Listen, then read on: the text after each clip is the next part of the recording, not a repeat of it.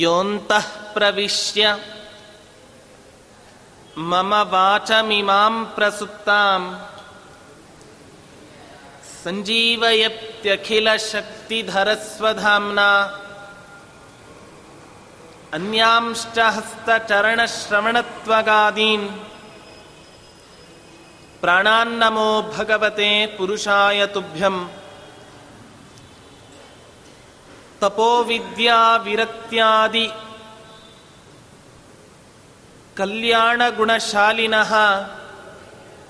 ವಿಶ್ವೇಶತೀರ್ಥ ಶ್ರೀಪಾದಾನ್ ವಂದೇ ವಿದ್ಯಾಗುರುನ್ ಮಮ.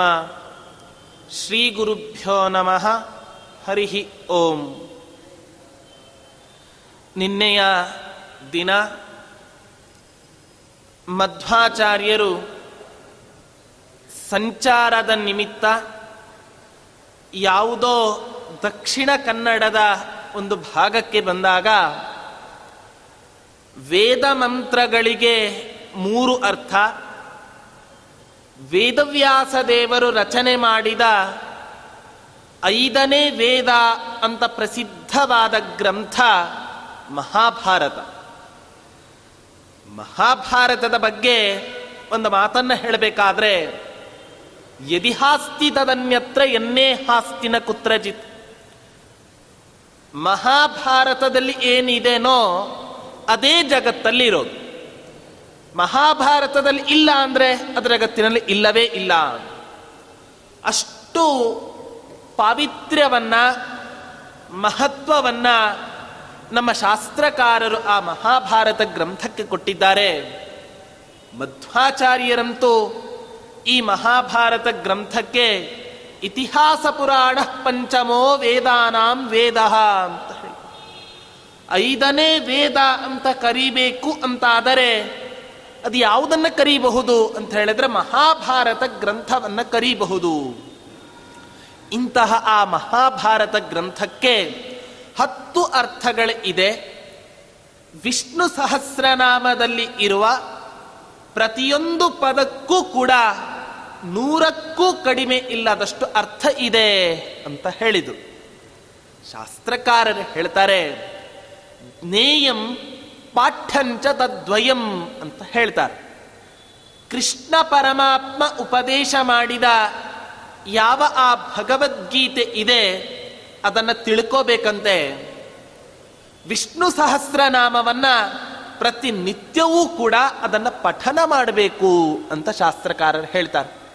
ಎಷ್ಟು ಪ್ರತಿನಿತ್ಯ ನಿಮಗೆ ನೂರೆಂಟು ಶ್ಲೋಕವನ್ನು ಹೇಳಲಿಕ್ಕಾಗದೆ ಹೋದರೂ ಚಿಂತೆ ಇಲ್ಲ. ಒಂದು ಶ್ಲೋಕವನ್ನಾದರೂ ಕೂಡ ಓದಿ, ಗೀತೆಯ ಒಂದು ಶ್ಲೋಕವನ್ನಾದರೂ ಕೂಡ ಅರ್ಥ ತಿಳಿದುಕೊಳ್ಳಿ ಅಂತ ಶಾಸ್ತ್ರಕಾರ ಹೇಳ್ತಾರೆ.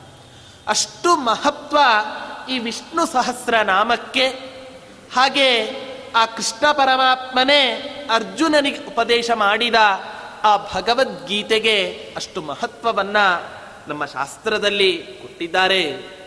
ಇಂಥ ಈ ಮಧ್ವಾಚಾರ್ಯರು ಆ ವಿಷ್ಣು ಸಹಸ್ರ ನಾಮಕ್ಕೆ ನೂರು ಅರ್ಥಗಳು ಅಂತ ಹೇಳಿದಾಗ ಆ ವಿದ್ವಾಂಸರ ಹತ್ತಿರ ಏಳು ಎಂಟು ಅರ್ಥಗಳು ಹೇಳಲಿಕ್ಕೆ ಪುರುಸೊತ್ತಿಲ್ಲ. ಆ ಅರ್ಥಗಳನ್ನೇ ಅವರಿಗೆ ಧಾರಣೆ ಮಾಡಲಿಕ್ಕೆ ಆಗಲ್ಲ ಆ ವಿದ್ವಾಂಸರಿಗೆ ಅದಕ್ಕೋಸ್ಕರ ಏನು ಮಾಡ್ತಾರೆ? ನೀನ, ಅವನ, ನೀ ನೆನಪಿಟ್ಕೋ, ಅವನ್ ನೆನಪಿಟ್ಕೋ ಅಂತ ಹೇಳೋದ್ರಲ್ಲಿ ಆಯ್ತು. ಹೊರತಾಗಿ ಮಧ್ವಾಚಾರ್ಯರು ಹೇಳಿದ ಯಾವುದನ್ನೂ ಕೂಡ ಅವರಿಗೆ ನೆನಪಿಟ್ಟುಕೊಳ್ಳಿಕ್ಕಾಗಲೇ ಇಲ್ಲ. ಕೊನೆಗೆ ಮಧ್ವಾಚಾರ್ಯರ ಹತ್ತಿರ ಬಂದು ಶರಣಾಗತರಾಗಿ ಆ ಎಲ್ಲ ವಿದ್ವಾಂಸರು ಕೂಡ ಅವರಿಗೆ ಪ್ರಾರ್ಥನೆಯನ್ನು ಮಾಡ್ತಾರಂತೆ. ದೇವತಾ ಸ್ವಸುಲಭ ಪ್ರತಿಭಾತೆ. ತಮ್ಮ ಮಾತನ್ನ ಕೇಳಿದ್ರೆ ನಮಗೆ ಅನಿಸ್ತಾ ಇದೆ. ದೇವಗುರುಗಳಾದ ಬೃಹಸ್ಪತ್ಯಾಚಾರ್ಯರನ್ನೂ ಕೂಡ ಮೀರಿಸುವಂತಹ ವಾಣಿ ತಮ್ಮ ಮಾತು ಅಂತ ಹೇಳ್ತಾರಂತೆ ಆ ಎಲ್ಲ ವಿದ್ವಾಂಸರು ಕೂಡ. ಹೀಗೆ ಸಂಚಾರವನ್ನ ಮಾಡ್ತಾ ಈ ಮಧ್ವಾಚಾರ್ಯರು ಒಂದು ಪ್ರದೇಶಕ್ಕೆ ಬರ್ತಾರಂತೆ. ಬಂದು ಅಲ್ಲಿ ಹೇಳ್ತಾರ, ಒಬ್ಬ ಕುಷ್ಠರೋಗಿ, ಆ ಕುಷ್ಠರೋಗಿಯಿಂದ ಪ್ರಾರ್ಥಿತನಾದ ಇಂದ್ರ ಆ ರೋಗಿಷ್ಠೆಗೆ ಅನುಗ್ರಹವನ್ನು ಮಾಡುವಂತಹ ಒಂದು ಮಂತ್ರ. ಆ ಮಂತ್ರಕ್ಕೆ, ಆ ಮಂತ್ರದಲ್ಲಿ ಬರುವ ಒಂದು ಅಪಾಲ ಅನ್ನುವಂತಹ ಒಂದು ಶಬ್ದ ಇದೆ. ಆ ಶಬ್ದಕ್ಕೆ ಏನರ್ಥ ಅಂತ ಕೇಳಿದಾಗ ಮಧ್ವಾಚಾರ್ಯರ ಹೇಳ್ತಾರೆ, ಕನ್ಯಕಾದೃತ ಸುರೇಂದ್ರ ವಪುಶ್ರೀ, ದಾನವಾಚಿವರ ಸೂಕ್ತ ಹೃದುಕ್ತೌ, ಕುತ್ರಚಿತ್ ಸದಸಿ ತಾವದ ಪಾಲ ಕೀರ್ತಿದಾತಿ ತರುಣೀತ್ಯಯ ಮೂಚೆ. ಅಂತ ಹೇಳ್ತಾರೆ. ಮಧ್ವಾಚಾರ್ಯ ಅತ್ಯಂತ ಸುಂದರವಾದ ತರುಣಿ ಅಂತ ಅರ್ಥ ಆ ಅಪಾಲ ಶಬ್ದಕ್ಕೆ ಅಂತ ಹೇಳಿದಾಗ ಅವರೆಲ್ಲ ಆಕ್ಷೇಪವನ್ನು ಮಾಡ್ತಾರಂತೆ. ಆಗ ಮಧ್ವಾಚಾರ್ಯ ಒಂದು ಮಾತನ್ನು ಹೇಳ್ತಾರೆ ನನ್ನ ಮಾತಿನ ಮೇಲೆ ನಿಮಗೆ ವಿಶ್ವಾಸ ಇಲ್ಲದೆ ಇದ್ದಲ್ಲಿ, ಆಗ ಇದೇ ಪ್ರದೇಶಕ್ಕೆ ಇನ್ನು ಸ್ವಲ್ಪ ದಿನ ಬಿಟ್ಟು ಇನ್ನೊಬ್ಬ ಬರ್ತಾನೆ. ಅವನ ಹತ್ತಿರವೂ ಕೂಡ ಈ ಶಬ್ದದ ಅರ್ಥ ಏನು ಅಂತ ಕೇಳಿ. ಅವನೂ ಕೂಡ ಈ ಅಪಾಲ ಶಬ್ದಕ್ಕೆ ನಾವು ಯಾವ ಅರ್ಥವನ್ನು ಹೇಳಿದ್ದೇವೋ, ಅದೇ ಅರ್ಥವನ್ನೇ ಹೇಳ್ತಾನೆ. ಮಧ್ವಾಚಾರ್ಯರ ಈ ಘಟನೆಯನ್ನು ನೋಡಿದ್ರೆ ನಮಗೇನು ಅನಿಸುತ್ತೆ ಹೇಳಿದ್ರೆ, ಎಲ್ಲೋ ಮಧ್ವಾಚಾರ್ಯರು ಜ್ಯೋತಿಷಿಗಳಾಗಿದ್ರೋ ಏನೋ ಅಂತ ನಮಗೆ ಸಂದೇಹ ಬರುತ್ತೆ.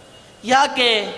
ಯಾವುದೋ ಕಾಲಕ್ಕೆ ಬರ್ತಾನೆ, ಅವನು ಈ ಶಬ್ದಕ್ಕೆ ಇದೇ ಅರ್ಥವನ್ನೇ ನಿಮ್ಮ ಮುಂದೆ ಹೇಳ್ತಾನೆ ಅಂತ ಹೇಳಿದರೆ ಅದು ಇಂಥ ಜ್ಞಾನ ಈ ಮಧ್ವಾಚಾರ್ಯರದ್ದು ಅಂತ ನಾವೆಲ್ಲ ಊಹಿಸಬೇಕು.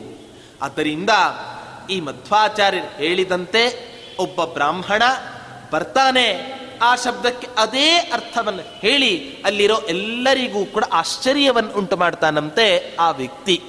ಅವತ್ತಿನಿಂದ ಮಧ್ವಾಚಾರ್ಯರ ಮೇಲೆ ಎಲ್ಲರಿಗೂ ಕೂಡ ಗೌರವವೋ, ಗೌರವ ಅವತ್ತಿನಿಂದ ಉಂಟಾಯಿತು ಅಂತ ಹೇಳ್ತಾರೆ. ನೋಡಿ, ಜ್ಯೋತಿಷಿಗಳಾದರು ಅಂತ ಹೇಳಿದ್ರೆ ಈಗಿನ ಕಾಲದ ಜ್ಯೋತಿಷಿಗಳಂತೆ ಮಧ್ವಾಚಾರ್ಯರು ಜ್ಯೋತಿಷ್ಕರಾಗಲಿಲ್ಲ. ಜ್ಯೋತಿಷಿ ಜ್ಯೋತಿಷಿ ಅಂತ ಹೇಳಿದ್ರೆ ಹೋದ ತಕ್ಷಣನೇ ಏನು ಹೇಳ್ತಾರೆ? ಒಂದೋ, ನಿಮಗೆ ನಾಗದೋಷ ಇದೆ, ಅದಿದೆ, ಇದಿದೆ ಅಂತ ಬರೀ ಹೆದರಿಸಿಯೇ ಕಳಿಸ್ತಾರೆ ಹೊರತು ಪರಿಹಾರದ ಮಾರ್ಗವನ್ನ ಸರಿಯಾಗಿ ಎಷ್ಟೋ ಜನ ಹೇಳೋದೇ ಇಲ್ಲ.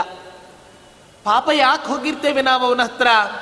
ನಮಗೆ ಇರುವ ದುಃಖವನ್ನ ಅವನು ಪರಿಹಾರ ಮಾಡಲಿ ಅನ್ನೋ ಉದ್ದೇಶದಿಂದ ಹೋದರೆ ಇನ್ನಷ್ಟು ಹೆದರಿಸಿ ಕಳಿಸಿದ್ರೆ ನಮ್ಮ ಪರಿಸ್ಥಿತಿ ಏನಾಗಬಾರ್ದು. ಒಬ್ಬ ಜ್ಯೋತಿಷ್ಕ ಇದ್ದಂತೆ ಆ ಜ್ಯೋತಿಷ್ಕನನ್ನ ರಾಜ ತನ್ನ ಜ್ಯೋತಿಷ್ಯವನ್ನ ಕೇಳೋದಕ್ಕೋಸ್ಕರ ತನ್ನ ಆಸ್ಥಾನಕ್ಕೆ ಕರೆಸ್ತಾನಂತೆ ರಾಜ. ರಾಜನಿಗೆ ಹೇಳ್ತಾನಂತ ಆ ಜ್ಯೋತಿಷಿ, ರಾಜ, ನೋಡಿ ಮಾತಾಡಬೇಕಾದ್ರೆ ಹಿಂದೂ ಮುಂದೆ ನೋಡಿ ಬೇರೆ ಅವರ ಮನಸ್ಸಿಗೆ ಘಾಸಿ ಆಗದಂತೆ ಯಾವತ್ತೂ ಕೂಡ ನಾವು ಮಾತನಾಡಬೇಕು ಅಂತ. ಆ ಜ್ಯೋತಿಷಿ ಹೇಳ್ತಾನಂತೆ ಆ ರಾಜನಿಗೆ, ರಾಜ, ನಾಳೆ ನಿನಗೆ ಸಾವು ಅಂತ ಹೇಳ್ತಾನೆ. ಯಾರಿಗೆ ತಾನೇ ಸಿಟ್ಟು ಬರಲ್ಲ. ನಮ್ಮೆದುರಿಗೆ ಬಂದು ನಮಗೇ ಸಾವು, ನನ್ನ ಸಾವು ಅಂತ ಹೇಳಿದ್ರೆ ಎಷ್ಟು ದುಃಖ ಆಗತ್ತೆ ನನಗೆ? ರಾಜ ಹೇಳಿದನಂತ ಮಂತ್ರಿಯ ಮುಂದೆ, ಆ ಜ್ಯೋತಿಷ್ಕನ ತಲೆಯನ್ನು ತೆಗೆದು ಹಾಕಿ ಮರದಿನ ಇನ್ನೊಬ್ಬ ಜ್ಯೋತಿಷ್ಕರನ್ನು ಕರೆಸ್ತಾನಂತೆ ರಾಜ. ರಾಜ ಕರೆಸಿದಾಗ ಹೇಳ್ತಾನಂತ ಅವನಿಗೆ ಗೊತ್ತಿತ್ತು. ರಾಜ ಒಬ್ಬ ಜ್ಯೋತಿಷ್ಕನ ತಲೆಯನ್ನು ಉರುಳಿಸಿದ್ದಾನೆ ಅಂತ ಗೊತ್ತಿತ್ತು. ಅದಕ್ಕೆ ಈ ಜ್ಯೋತಿಷ್ಕ ಸ್ವಲ್ಪ ತಲೆಯನ್ನು ಓಡಿಸಿ ಆಲೋಚನೆಯನ್ನು ಮಾಡಿ ಆ ರಾಜನಿಗೆ ಹೇಳ್ತಾನಂತೆ, ರಾಜ, ಅದೆಂಥ ದೊಡ್ಡ ಸೌಭಾಗ್ಯ ನಿನ್ನದು. ಯಾಕೆ? ಅಂತ ಕೇಳ್ತಾನ ರಾಜ, ನಾಳೆ ನಿನ್ನ ಮಗನಿಗೆ ಯು, ನಿನ್ನ ಮಗ ಯುವರಾಜನಾಗಿ ಪಟ್ಟಾಭಿಷೇಕವನ್ನು ಹೊಂತ ಇದ್ದಾನೆ. ಮಗ ಯುವರಾಜನಾಗಿ ಪಟ್ಟಾಭಿಷೇಕವನ್ನು ಹೊಂದುತ್ತಾನೆ ಅಂತ ಹೇಳಿದರೆ ರಾಜ ಸಾಯಲೇಬೇಕು ರಾಜ ಸಾಯದೆ ಮಗ ಯಾವತ್ತಾದರೂ ಕೂಡ ಯುವರಾಜನಾಗಲಿಕ್ಕೆ ಸಾಧ್ಯ ಉಂಟಾ. ರಾಜನಿಗೆ ಸಂತೋಷವೋ ಸಂತೋಷ ಏನು ಮಾಡ್ತಾನೆ ರಾಜ? ತನ್ನ ಕತ್ತಿನಲ್ಲಿ ಇದ್ದ ಕಂಠೀರವ ಹಾರವನ್ನೇ ತೆಗೆದು ಆ ಜ್ಯೋತಿಷ್ಕನಿಗೆ ಕೊಟ್ಟು ಬಿಡ್ತಾನೆ ಅಂತ ಹೇಳ್ತಾರೆ. ಅದರಿಂದ ಯಾವತ್ತೂ ಕೂಡ ನಾವು ಮಾತನಾಡಬೇಕು ಅಂತಾದರೆ ಯಾರ ಮನಸ್ಸಿಗೂ ಕೂಡ ಘಾಸಿ ಆಗುವಂತೆ ಯಾವತ್ತೂ ಕೂಡ ನಾವು ಮಾತನಾಡಬಾರದು ಅನ್ನೋದು ಇಂತಹ ಘಟನೆಗಳಿಂದ ನಮಗೆ ಗೊತ್ತಾಗತ್ತೆ. ಆ ಮಧ್ವಾಚಾರ್ಯರು ಸಂಚಾರದ ನಿಮಿತ್ತ ಪ್ರಯಾಣವನ್ನ ಬೆಳೆಸ್ತಾರಂತೆ. ಬೆಳೆಸಿ ಏನು ಮಾಡ್ತಾರೆ? ಅಂತ ಹೇಳಿದ್ರೆ ಗಂಗಾ ನದಿ ಸ್ನಾನಕ್ಕೆ ಈ ಮಧ್ವಾಚಾರ್ಯರು ಹೋಗ್ತಾರಂತೆ. ಬುದ್ಧಿ ಶುದ್ಧಿಕರ ಗೋ ನಿಕರಾಢ್ಯಂ ತೀರ್ಥಜಾತ ಮುಭಯಂಚ ಧರಣ್ಯಾಂ ಆತ್ಮಮಜ್ಜನತ ಏವ ನಿಕಾಮಂ ಪರ್ಯಶೋಧಯದ ಮಂದಮನೀಶಃ ಅಮಂದಮನೀಶಃ. ಈ ಮಧ್ವಾಚಾರ್ಯರು ಏನು ಮಾಡಿದ್ರು ಅಂತ ಹೇಳಿದ್ರೆ ಆ ಗಂಗಾ ನದಿಯಲ್ಲಿ ಸ್ನಾನವನ್ನ ಮಾಡೋದಕ್ಕೋಸ್ಕರ ಅಂತ ಹೇಳಿ ಆ ಗಂಗಾ ನದಿ ತೀರಕ್ಕೆ ಹೋಗ್ತಾರಂತೆ ಈ ಮಧ್ವಾಚಾರ್ಯರು. ನೋಡಿ, ಯಾರಿಗೆ ತಾನೇ ಅಪೇಕ್ಷೆ ಇರಲ್ಲ. ಬದುಕಿದ್ದಾಗ ಒಂದು ಸಲ ಆದರೂ ಕೂಡ ಗಂಗಾ ನದಿಯಲ್ಲಿ ನಾವೆಲ್ಲ ಸ್ನಾನವನ್ನು ಮಾಡಬೇಕು ಅಂತ ಪ್ರತಿಯೊಬ್ಬರಿಗೂ ಕೂಡ ಅಪೇಕ್ಷೆ ಇದ್ದೇ ಇರುತ್ತೆ. ಯಾಕೆ? ಪರಮಾತ್ಮನ ಪಾದದಿಂದ ಸಾಕ್ಷಾತ್ತಾಗಿ ಹುಟ್ಟಿ ಬಂದ ನದಿ ಆ ವಿಷ್ಣುಪದಿ ಆದಂತಹ ಗಂಗೆ. ಅಂಥ ಗಂಗೆಯಲ್ಲಿ ಯಾರಿಗೆ ತಾನೇ ಸ್ನಾನವನ್ನು ಮಾಡಲಿಕ್ಕೆ ಅಪೇಕ್ಷೆ ಇರಲ್ಲ? ನಮಗೂ ಈ ಮಧ್ವಾಚಾರ್ಯರಿಗೂ ವ್ಯತ್ಯಾಸ ಏನು ಅಂತ ಹೇಳಿದರೆ, ನಾವೆಲ್ಲ ಸ್ನಾನವನ್ನು ಮಾಡಿದರೆ ನಮ್ಮ ಪಾಪವನ್ನು ಬಿಟ್ಟು ಬರ್ತೇವೆ ಆ ಗಂಗಾ ನದಿಯಲ್ಲಿ.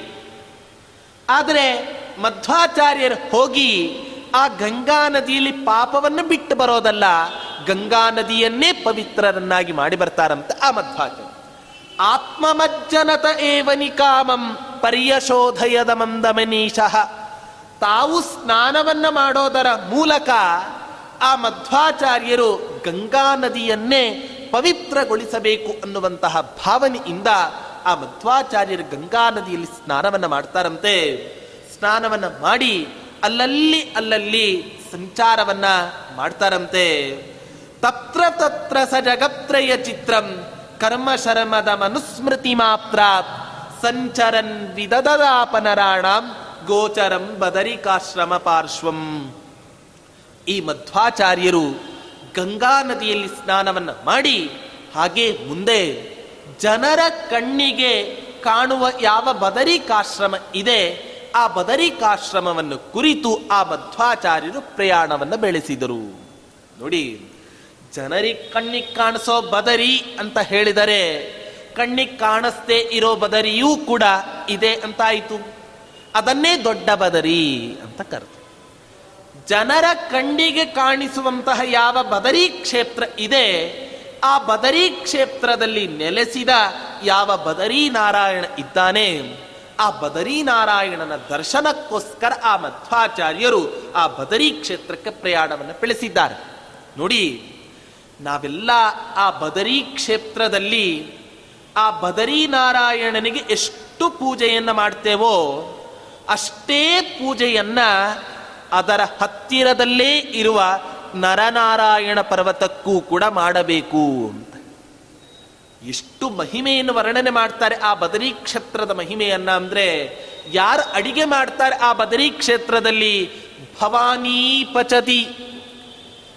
ರುದ್ರದೇವರ ಮಡದಿ ಆದ ಪತಿವ್ರತ ಶಿರೋಮಣಿ ಆದಂತಹ ಪಾರ್ವತೀ ದೇವಿಯೇ ಆ ಬದರಿ ಕ್ಷೇತ್ರದಲ್ಲಿ ಪ್ರತಿನಿತ್ಯ ಅಡಿಗೆ ಮಾಡ್ತಾಳಂತೆ ಆ ಬದರಿ ನಾರಾಯಣ ಅಷ್ಟೇ ಅಲ್ಲ, ಅಡಿಗೆ ಮಾಡೋದ್ ಭವಾನಿ ಆ ಪಾರ್ವತೀ ದೇವಿ ಆದರೆ ಬಡಿಸೋದು ಯಾರು ರುದ್ರದೇವರು ಬಡಿಸ್ತಾರಂತೆ ಆ ಪರಮಾತ್ಮನಿಗೆ.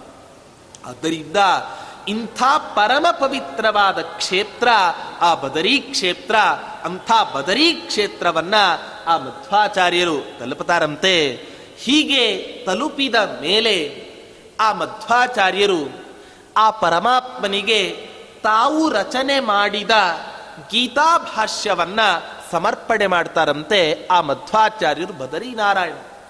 ಹೇಗಿದೆ ಗೀತಾಭಾಷ್ಯ ಅಂತ ಹೇಳಿದ್ರೆ ನಾರಾಯಣ ಪಂಡಿತಾಚಾರ್ಯ ಹದಿನೈದನೇ ಸರ್ಗದಲ್ಲಿ ಹೇಳ್ತಾರೆ, ಮಧ್ವಾಚಾರ್ಯರು ರಚಿಸಿದ ಈ ಗೀತಾ ಭಾಷ್ಯ, ಗೀತಾ ತಾತ್ಪರ್ಯ ಜಗತ್ತಿಗೆ ಹೇಗಿದೆ ಅಂತ ಬಿಟ್ರೆ ಸೂರ್ಯ ಚಂದ್ರರಂತೆ ಈ ಗೀತಾ ಭಾಷ್ಯ, ಗೀತಾ ತಾತ್ಪರ್ಯ ಇದೆ. ಸೂರ್ಯ ಚಂದ್ರರಿಲ್ಲದೆ ಹೋದ್ರೆ ಜಗತ್ತಿನಲ್ಲಿ ಯಾವ ರೀತಿ ಸಂಪೂರ್ಣ ಕತ್ತಲೆ ಆವರಿಸಿಕೊಳ್ಳತ್ತೋ ಅಷ್ಟು ಕತ್ತಲು ಆವರಿಸಿಕೊಳ್ಳತ್ತೆ ಮಧ್ವಾಚಾರ್ಯರು ರಚನೆ ಮಾಡಿದ ಗೀತಾ ಭಾಷ್ಯ ಗೀತಾ ತಾತ್ಪರ್ಯದ ಅಧ್ಯಯನವನ್ನು ಮಾಡದೆ ಹೋದರೆ ಅಷ್ಟು ಅಪರಿಪೂರ್ಣ ಆಗುತ್ತೆ ಅಂತ ಹೇಳಿದ್ದಾರೆ. ಅಂಥ ಪರಮ ಪವಿತ್ರವಾದ ಆ ಗೀತಾ ಭಾಷ್ಯವನ್ನ ಮಧ್ವಾಚಾರ್ಯರು ಏನು ಮಾಡ್ತಾರೆ ಅಂದರೆ ಆ ಬದರೀನಾರಾಯಣನ ಸನ್ನಿಧಾನದಲ್ಲಿ ಸಮರ್ಪಣೆಯನ್ನು ಮಾಡ್ತಾರಂತೆ ಅವರು. ಸಮರ್ಪಣೆ ಮಾಡಿ ಆ ಮಧ್ವಾಚಾರ್ಯರು ಆ ಗೀತಾ ಭಾಷ್ಯದ ಮಂಗಲ ಪದ್ಯವನ್ನ ಅನುವಾದ ಮಾಡಿ ವಚ್ಮಿ ಶಕ್ತಿತ ಉರುಕ್ರಮ ಗೀತಾ ಭಾಷ್ಯಮಿತ್ಯ ಕಥೆಯ ಪುರು ಸಂಖ್ಯ ಮಧ್ವಾಚಾರ್ಯರು ಒಂದು ಮಾತನ್ನು ಹೇಳ್ತಾರಂತಲ್ಲಿ, ಏನ್ ಮಂಗಲ ಪದ್ಯದಲ್ಲಿ ಏನಂತ ಹೇಳಿದ್ರು? ನನ್ನ ಶಕ್ತಿ ಎಷ್ಟೋ ಅಷ್ಟನ್ನು ನಾನು ಅನುವಾದ ಮಾಡ್ತೇನೆ. ಕೃಷ್ಣ ಪರಮಾತ್ಮ ರಚಿಸಿದ ಆ ಗೀತೆಗೆ ನನ್ನ ಶಕ್ತಿಗೆ ಅನುಗುಣವಾಗಿ ನಾನು ಭಾಷ್ಯವನ್ನ ರಚನೆ ಮಾಡಿದ್ದೇನೆ ಅಂತ ಹೇಳ್ತಾರೆ. ಪರಮಾತ್ಮ ಹೇಳಿದ್ನಂತೆ, ನೋಡಿ ಎಂಥ ದೊಡ್ಡ ಸೌಭಾಗ್ಯ ಅಂದ್ರೆ, ಪರಮಾತ್ಮ ಹೇಳ್ತಾನೆ, ಶಕ್ತಿತಃ ಅನ್ನೋ ಯಾವ ಪದ ಇದೆ, ಆ ಪದವನ್ನು ತೆಗೆದುಹಾಕಿ, ಆ ಪದದ ಸ್ಥಾನದಲ್ಲಿ ಲೇಷತಃ ಅನ್ನೋ ಪದವನ್ನು ಹಾಕು. ನಿನ್ನ ಶಕ್ತಿಗೆ ಅನುಗುಣವಾಗಿ ನಾನು ರಚಿಸಿದ ಗೀತೆಗೆ ನೀನು ಅರ್ಥವನ್ನು ಹೇಳ್ತಾ ಇರೋದಲ್ಲ, ನಿನಗೆಷ್ಟು ಗೊತ್ತೋ ಅಷ್ಟನ್ನು ಹೇಳ್ತಾ ಇಲ್ಲ. ಲೇಷತಃ ಯಾವುದೋ ಒಂದು ಅಂಶವನ್ನು ಮಾತ್ರ ಹೇಳ್ತಾ ಇದ್ದೀಯ. ಆದ್ದರಿಂದ ಶಕ್ತಿತಃ ಅನ್ನೋ ಪದವನ್ನು ತೆಗೆದು ಲೇಷತಃ ಅನ್ನೋ ಪದವನ್ನು ಹಾಕು ಅಂತ ಹೇಳಿ ಸ್ವತಃ ಆ ಬದರೀನಾರಾಯಣನೇ ಆ ಮಧ್ವಾಚಾರ್ಯರಿಗೆ ಸೂಚನೆಯನ್ನು ಕೊಟ್ಟ ಅಂತ ಹೇಳ್ತಾರೆ. ಅಲ್ಲೇ ಇದ್ದ ಆ ನಾರಾಯಣ ಹೇಳ್ತಾನಂತೆ, ಏತದರ್ಥಮತಿ ಸೂಕ್ಷ್ಮಮಪಿತ್ವಂ ಶಕ್ತ ಏವನ ಯದಾರ್ಥತಮಸ್ತಂ ಇಡೀ ಗೀತೆಯ ಸಮಗ್ರ ರಹಸ್ಯವನ್ನ ಏನು ಅನ್ನೋದು ನಿನಗೆ ಸ್ಪಷ್ಟವಾಗಿ ತಿಳಿದಿದೆ. ಆದರೂ ಕೂಡ ಜನರ ಬುದ್ಧಿಯನ್ನ ಅನುಸರಿಸಿಕೊಂಡು ಲೇಷತ ಸ್ವಲ್ಪ ಮಾತ್ರ ಹೇಳ್ತಾ ಇದ್ದೇನೆ ಅಂತ ಹೇಳು ಅಂತ ಹೇಳಿ ಆ ಬದರೀನಾರಾಯಣನೇ ಅವರಿಗೆ ಸೂಚನೆಯನ್ನ ಕೊಡ್ತಾನಂತೆ. ಹೀಗೆ ಸೂಚನೆ ಕೊಟ್ಟ ಮೇಲೆ ಆ ಆಚಾರ್ಯರು ಅದನ್ನ ತೆಗೆದು ಹಾಕಿ ಏನು ಮಾಡ್ತಾರೆ ಅಂತ ಹೇಳಿದ್ರೆ ಆ ಗೀತಾ ಭಾಷ್ಯದ ಉಪನ್ಯಾಸವನ್ನ ಮಾಡಲಿಕ್ಕೆ ಆರಂಭ ಮಾಡ್ತಾರಂತೆ ಆ ಬದರೀನಾರಾಯಣನ ಸನ್ನಿಧಾನದಲ್ಲಿ. ನೋಡಿ, ನಾವೆಲ್ಲ ಉಪನ್ಯಾಸ ಮಾಡೋದಕ್ಕೂ, ಮಧ್ವಾಚಾರ್ಯರು ಉಪನ್ಯಾಸ ಮಾಡೋದಕ್ಕೂ ಎಷ್ಟು ವ್ಯತ್ಯಾಸ ಇದೆ ಅಂತ ಮಧ್ವಾಚಾರ್ಯರು ಉಪನ್ಯಾಸವನ್ನು ಮಾಡ್ತಾ ಇದ್ರು ಅಂತ ಹೇಳಿದರೆ, ಶೇಷದೇವರೇ ಬಂದು ಆಕಾಶದಲ್ಲಿ ನಿಂತು ಉಪನ್ಯಾಸವನ್ನು ಕೇಳ್ಕೊಂಡು ಹೋಗ್ತಾ ಇದ್ರಂತೆ. ಶೇಷದೇವರು ಬಿಟ್ಟಾಕಿ ಸ್ವತಃ ಪರಮಾತ್ಮನೇ ಆ ಮಧ್ವಾಚಾರ್ಯರ ಉಪನ್ಯಾಸವನ್ನು ಕೇಳ್ತಾ ಇದ್ದ ಅಂತ ಹೇಳಿದರೆ ಇನ್ನೆಷ್ಟು ಮಹತ್ವಪೂರ್ಣವಾಗಿರ್ಲಿಕ್ಕಿಲ್ಲ ಅವರ ಉಪನ್ಯಾಸ. ನಮ್ಮ ಉಪನ್ಯಾಸವೋ ಅದು ಹೇಗಿರತ್ತೆ? ಮನೆಯಲ್ಲಿ ಕೆಲಸ ಮಾಡಿ ಭಾರೀ ಆಯಾಸ ಆಗಿರತ್ತೆ. ಮನೆಯಲ್ಲಿ ಕುತ್ಕೊಂಡ್ರೆ ಒಂದೋ ಗಂಡರ ಕಾಟ, ಆಫೀಸಿಂದ ಬರ್ತಾರೆ. ಒಂದೋ ಮಕ್ಕಳ ಕಾಟ ಸ್ಕೂಲ್ ಇಂದ ಬಂದಿರ್ತಾರೆ. ಅದಕ್ಕೆ ಕೆಲಸ ಮಾಡಿ ಸುಸ್ತನ್ನ ಕಳೆಯೋದಕ್ಕೋಸ್ಕರ ಉಪನ್ಯಾಸಕ್ಕೆ ಬರ್ತೇವೆ. ಶುರು ಮಾಡಲಿಕ್ಕಿಲ್ಲ, ಜೋಗುಳ ಹಾಡ್ದಂತಿರತ್ತೆ. ಮುಗಿದಾಗ್ಲೇ, ಗಂಟೆ ಬಾರಿಸ್ದಾಗ್ಲೇ ಎಚ್ಚರ ಆಗೋದು ಉಪನ್ಯಾಸ ಮುಗೀತು. ಕೇಳಿದ್ರೆ ಹೇಳ್ತಾರೆ, ಅದಿಷ್ಟು ಚೆನ್ನಾಗಿತ್ತು ಆಚಾರ್ಯರ ಉಪನ್ಯಾಸ. ಏನ್ ಹೇಳಿದ್ರು ಅಂತ ಕೇಳಿ ಗೊತ್ತಿಲ್ಲ ಅಂತೂ ಚೆನ್ನಾಗಿತ್ತು ಅಂತ ಹೀಗೆ ನಮ್ಮ ಉಪನ್ಯಾಸಕ್ಕೂ ಮಧ್ವಾಚಾರ್ಯರ ಉಪನ್ಯಾಸಕ್ಕೂ ಎಷ್ಟು ವ್ಯತ್ಯಾಸ ಇದೆ ಅನ್ನೋದನ್ನ ನಾವು ಊಹಿಸಬಹುದು. ಬದರೀನಾರಾಯಣ ಸ್ವಾಮಿ ಹೇಳ್ತಾನಂತೆ, ಏನಂತ ಹೇಳ್ತಾನೆ, ತೇನ ತಪ್ರವಚನೆ ವಿಹಿತೇಲಂ ಶುಶ್ರುವು ಪ್ರಶಯಿತ ಅಪಿ ಶಿಷ್ಯ ಉಚ್ಯತಾಮಿತಿ ಮುಹುಸ್ಸ ಪೃಥಿವ್ಯಾಂ. ಆ ಬದರೀನಾರಾಯಣನೆ ಹೇಳ್ತಾನಂತೆ ಒಂದು ಗಂಟೆ, ಎರಡು ಗಂಟೆ ಉಪನ್ಯಾಸವೋ, ಪಾಠವೋ ಮಾಡಲಿಕ್ಕಿಲ್ಲ. ನಿದ್ದೆ ಮಾಡಿಬಿಡ್ತೇವೆ. ಆ ಮಧ್ವಾಚಾರ್ಯರು ಅವರ ಶಿಷ್ಯರನ್ನ ಕೂಡಿಸಿ ಆ ಬದರೀನಾರಾಯಣನ ಸನ್ನಿಧಾನದಲ್ಲಿ ಉಪನ್ಯಾಸ ಮುಗಿಸಿ ಶಿಷ್ಯರಿಗೆ ಸುಸ್ತಾಯಿತು. ಅದಕ್ಕೋಸ್ಕರ ಮಲಗಿ ಅಂತ ಹೇಳ್ತಾರೆ. ಆ ಬದರೀನಾರಾಯಣನೇ ಹೇಳ್ತಾನಂತೆ, ಯಾಕೆ ಈ ಉಪನ್ಯಾಸವನ್ನು ನಿಲ್ಲಿಸಿದ್ರಿ? ಮತ್ತೆ ಪುನಃ ಉಪನ್ಯಾಸವನ್ನು ಆರಂಭ ಮಾಡಿ ಅಂತ ಹೇಳಿ ಆ ಬದರೀನಾರಾಯಣನೇ ಆ ಮಧ್ವಾಚಾರ್ಯರಿಗೆ ಸೂಚನೆ ಕೊಟ್ಟನಂತೆ ಉಚ್ಯತಾಮಿತಿ ಮುಹುಸ್ಸ ಪೃಥಿವ್ಯಾ ಸ್ಫಾಲನಂ ಪದಮಹೋ ಹರಿಣೋಕ್ತಂ. ಆ ಬದರೀನಾರಾಯಣನೇ ಹೇಳಿದ ಆ ಮಾತನ್ನ ಕೇಳಿ ಮಲಗಿದ ಎಲ್ಲ ಶಿಷ್ಯರಿಗೂ ಕೂಡ ಆಶ್ಚರ್ಯವೋ ಆಶ್ಚರ್ಯ ಅಂತೆ ಆ ಮಧ್ವಾಚಾರ್ಯರನ್ನು ಕಂಡು. ಏನು ಮಾಡ್ತಾರೆ? ಬದರೀನಾರಾಯಣನೇ ಹೇಳಿದ್ದಾನೆ ಅಂದರೆ ಬಿಡ್ತಾರ ಮಧ್ವಾಚಾರ್ಯರು. ಇನ್ನಷ್ಟು ಆ ಪರಮಾತ್ಮನಿಗೆ ಸಂತೋಷ ಆಗುವಂತೆ ಆ ಗೀತಾಭಾಷ್ಯದ ಭಾಷ್ಯದ ಉಪನ್ಯಾಸವನ್ನ ಮಾಡಿ ಆ ಪರಮಾತ್ಮನನ್ನು ಸಂತೋಷಗೊಳಿಸ್ತಾರೆ ಅಂತ ಹೇಳ್ತಾರೆ. ನೋಡಿ, ಪರಮಾತ್ಮ ಯಾವುದಕ್ಕೆ ಹೆಚ್ಚು ಸಂತೋಷಗೊಳ್ತಾನೆ ಅಂತ ಹೇಳಿದ್ರೆ, ಜ್ಞಾನಯಜ್ಞದಿಂದ ಪರಮಾತ್ಮ ಹೆಚ್ಚು ಸಂತುಷ್ಟನಾಗ್ತಾನೆ ಅಂತ ಹೇಳ್ತಾನೆ ಆದ್ದರಿಂದ ಎಷ್ಟು ಆ ಪರಮಾತ್ಮನ ಸರ್ವೋತ್ತಮತ್ವವನ್ನು ನಾವು ಪ್ರತಿಪಾದನೆ ಮಾಡ್ತೇವೋ ಅಷ್ಟು ಆ ಪರಮಾತ್ಮ ಸಂತುಷ್ಟನಾಗಿ ನಮಗೆ ಅನುಗ್ರಹವನ್ನು ಮಾಡ್ತಾನೆ ಆದ್ದರಿಂದ ಆ ಮಧ್ವಾಚಾರ್ಯರಿಗೂ ಕೂಡ ಸೂಚನೆಯನ್ನು ಕೊಟ್ಟು ಆ ಪರಮಾತ್ಮ ಏನು ಮಾಡ್ತಾನೆ, ಉಪನ್ಯಾಸವನ್ನು ಹೇಳಿಸುವಂತೆ ಮಾಡ್ತಾನಂತೆ. ಇಂಥ ಆ ಮಧ್ವಾಚಾರ್ಯರು ಆ ಬದರಿಕಾಶ್ರಮದಲ್ಲಿಯೇ ಎಷ್ಟೋ ತಿಂಗಳುಗಟ್ಟಲೆ ವಾಸವನ್ನು ಮಾಡ್ಕೊಂಡು ವಾಸವನ್ನ ಮಾಡ್ಕೊಂಡಿದ್ದಾಗ ಏನು ಮಾಡ್ತಾ ಇದ್ರು?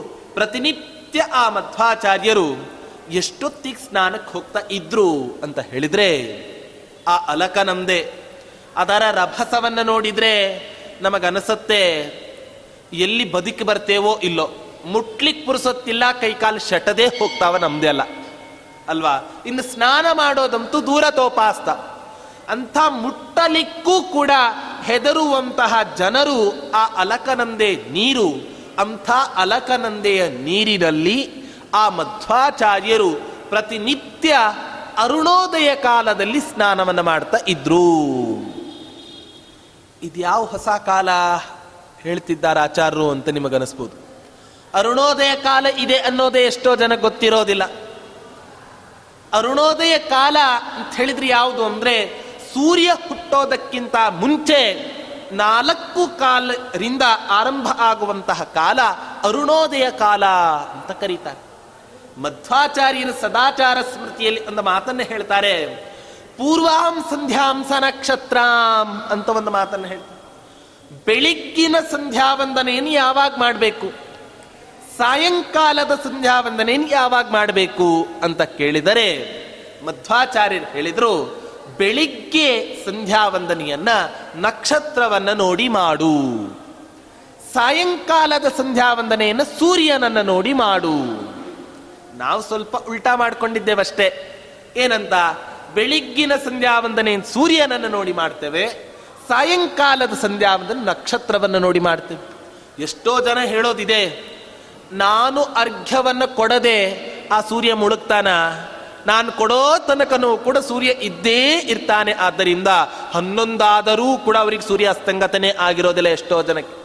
ಆದ್ದರಿಂದ ಅರುಣೋದಯ ಕಾಲದಲ್ಲಿ ಎದ್ದು ಪ್ರತಿನಿತ್ಯವೂ ಕೂಡ ನಕ್ಷತ್ರಗಳನ್ನು ನೋಡಿ ನಾವು ಸಂಧ್ಯಾವಂದನೆಯನ್ನು ಮಾಡಬೇಕು ಅಂತ ಶಾಸ್ತ್ರ ಹೇಳುದು ಅಂಥ ಅರುಣೋದಯ ಕಾಲದಲ್ಲಿ ಆ ಮಧ್ವಾಚಾರ್ಯರು, ಮಜ್ಜನಂ ವ್ಯಧಿತ ಶೀತಲ ಗಂಗಾ, ವಾರಿನಿತ್ಯಮರುಣೋದಯ ಕಾಲೆ ಯತ್ ಸ್ಪೃಶಂತಿ ನರಾಹಿಮ ಭೀತ ಅಂಶ ಏಷ ಪೃಷತಾಮಧಿಪಸ್ಯ ಅಂಥ ನೀರಿನಲ್ಲಿ ಆ ಮಧ್ವಾಚಾರ್ಯರು ಪ್ರತಿನಿತ್ಯವೂ ಕೂಡ ಅರುಣೋದಯ ಕಾಲದಲ್ಲಿ ಸ್ನಾನವನ್ನು ಮಾಡ್ತಾ ಇದ್ರಂತೆ। ಸ್ನಾನವನ್ನು ಮಾಡಿ ಆ ಮಧ್ವಾಚಾರ್ಯರು ಒಂದು ವ್ರತವನ್ನು ಆಚರಣೆ ಮಾಡಿದರು। ಅದು ಯಾವುದು ವ್ರತ ಅಂತ ಹೇಳಿದ್ರೆ, ಇದೆಲ್ಲ ಕೇಳಲಿಕ್ಕಷ್ಟೇ ಚಂದ, ಮಾಡಲಿಕ್ಕಂತೂ ನಮ್ಮ ಜನ್ಮದಲ್ಲಿ ಸಾಧ್ಯ ಇಲ್ಲ. ಅದು ಯಾವುದು ವ್ರತ?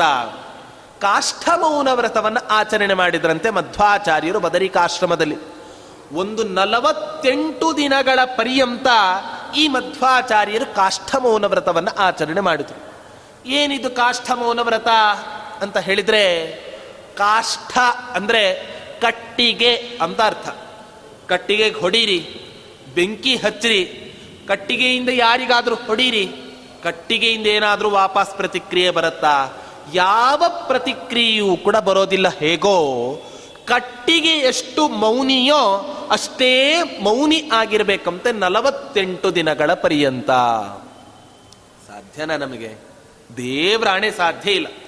ಒಂದು ಗಂಟೆ ಬಿಟ್ರೆ ಎರಡು, ಬಿಟ್ರೆ ಮೂರು, ನಾಲ್ಕನೇ ಗಂಟೆಗೆ ಆ ಮಾತು ಎಲ್ಲಿರತ್ತೋ ಏನೋ ಗೊತ್ತಿಲ್ಲ ಅಂತೂ ಹೊರಟೇ ಬಿಡತ್ತೆ ನಮ್ಮ ಬಾಯಿಂದ.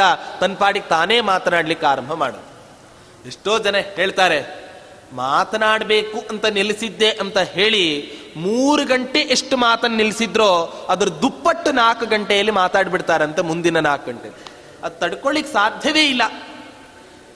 ಯಾವುದೋ ಒಂದು ಹೆಂಗ್ಸ್ ಹೇಳ್ತಂತೆ ಯಮದೇವರು ಒಂದು ಶಾಪವನ್ನು ಕೊಟ್ಟಿದ್ದಾರೆ. ಏನಂತ? ಸ್ತ್ರೀಯರ ಬಾಯಲ್ಲಿ ಯಾವ ಗುಟ್ಟು ಕೂಡ ನಿಲ್ಲಬಾರದು, ಯಾವ ರಹಸ್ಯವೂ ಕೂಡ ನಿಲ್ಲಬಾರದು ಅಂತ ಹೇಳಿ ಪ್ರತಿಯೊಬ್ಬ ಸ್ತ್ರೀಗೂ ಕೂಡ ಶಾಪವನ್ನು ಕೊಟ್ಟಿದ್ದಾರೆ. ಒಂದು ಸ್ತ್ರೀ ಹೇಳ್ತಂತೆ, ಯಮದೇವರ ಶಾಪವನ್ನು ನಾನು ಇವತ್ತಿನ ದಿನ ಸುಳ್ಳು ಮಾಡ್ತೇನೆ. ಸುಳ್ಳು ಮಾಡ್ತೇನೆ ಅಂತ ಹೊರಟ್ಲು. ಯಾವುದೋ ಒಂದು ರಹಸ್ಯವನ್ನ ಬಚ್ಚಿಟ್ಕೊಂಡ್ಲಂತೆ. ಒಂದು ದಿನ, ಎರಡು ದಿನ, ಮೂರು ದಿನ ಆಯ್ತು.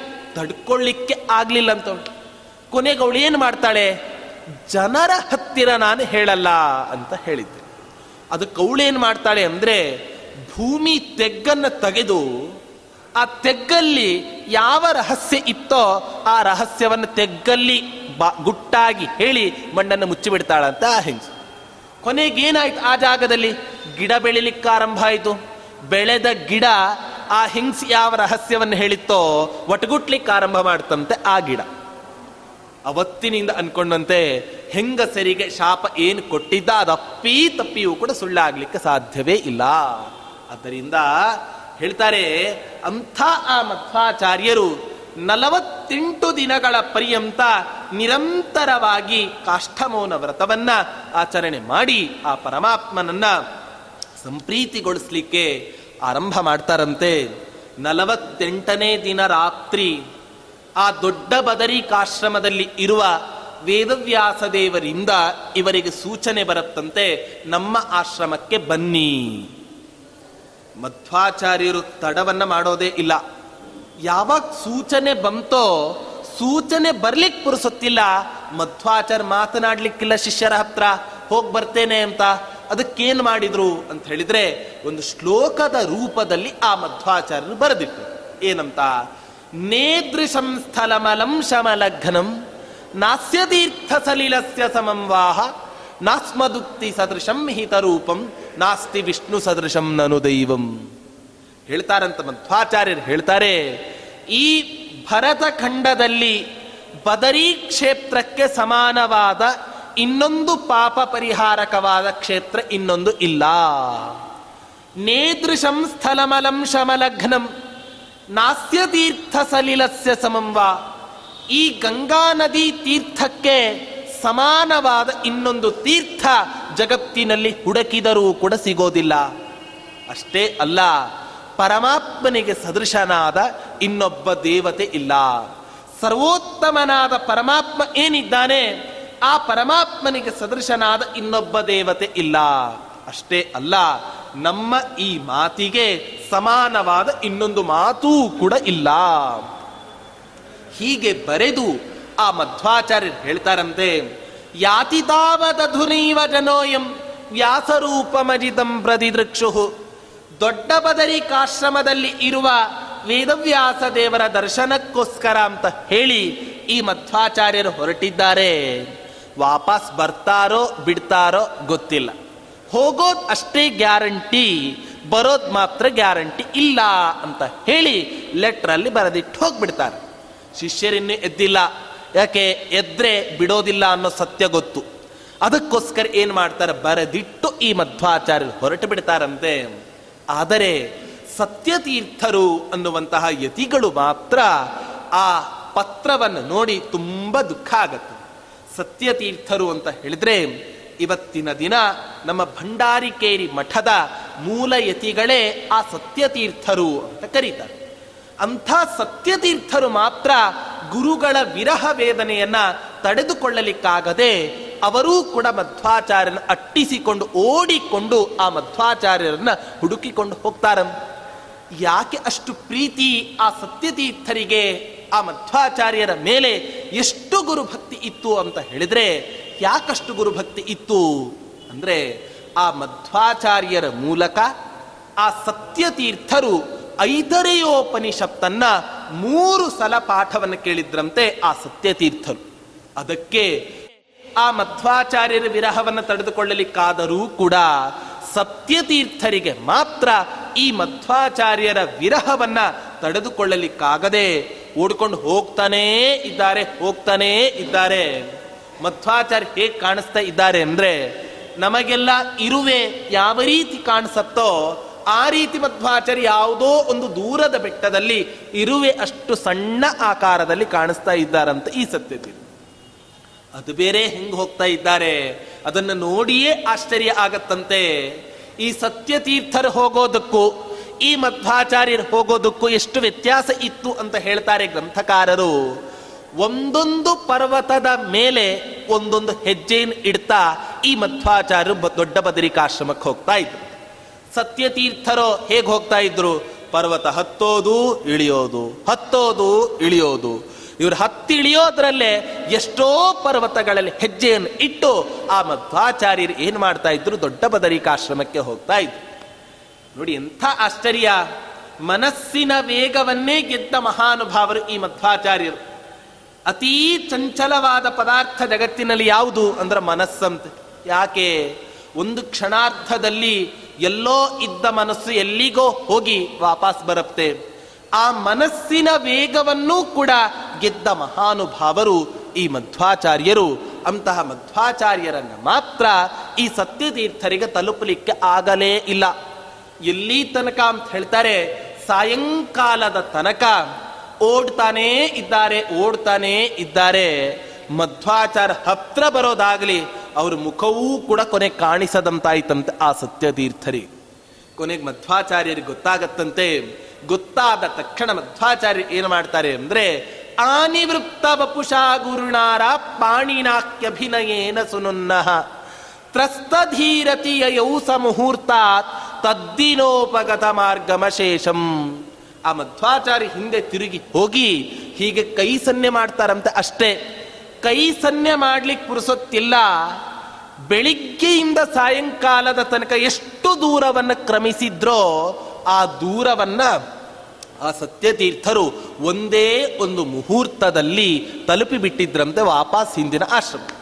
ಯಾವ ಆಶ್ರಮದಿಂದ ಬೆಳಿಗ್ಗೆ ಹೊರಟಿದ್ರೋ ಅದೇ ಆಶ್ರಮಕ್ಕೆ ವಾಪಸ್ ಬಂದ್ಬಿಟ್ರಂತೆ ಒಂದೇ ಒಂದು ಮುಹೂರ್ತದಲ್ಲಿ.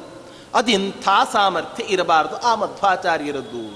ಅದನ್ನು ನೋಡಿ ವರ್ಣಿಸ್ತಾರೆ ಒಂದು ಅವರ ಶಿಷ್ಯರ ಹತ್ತಿರ, ಅವರ ಉಳಿದ ಯತಿಗಳ ಹತ್ತಿರ.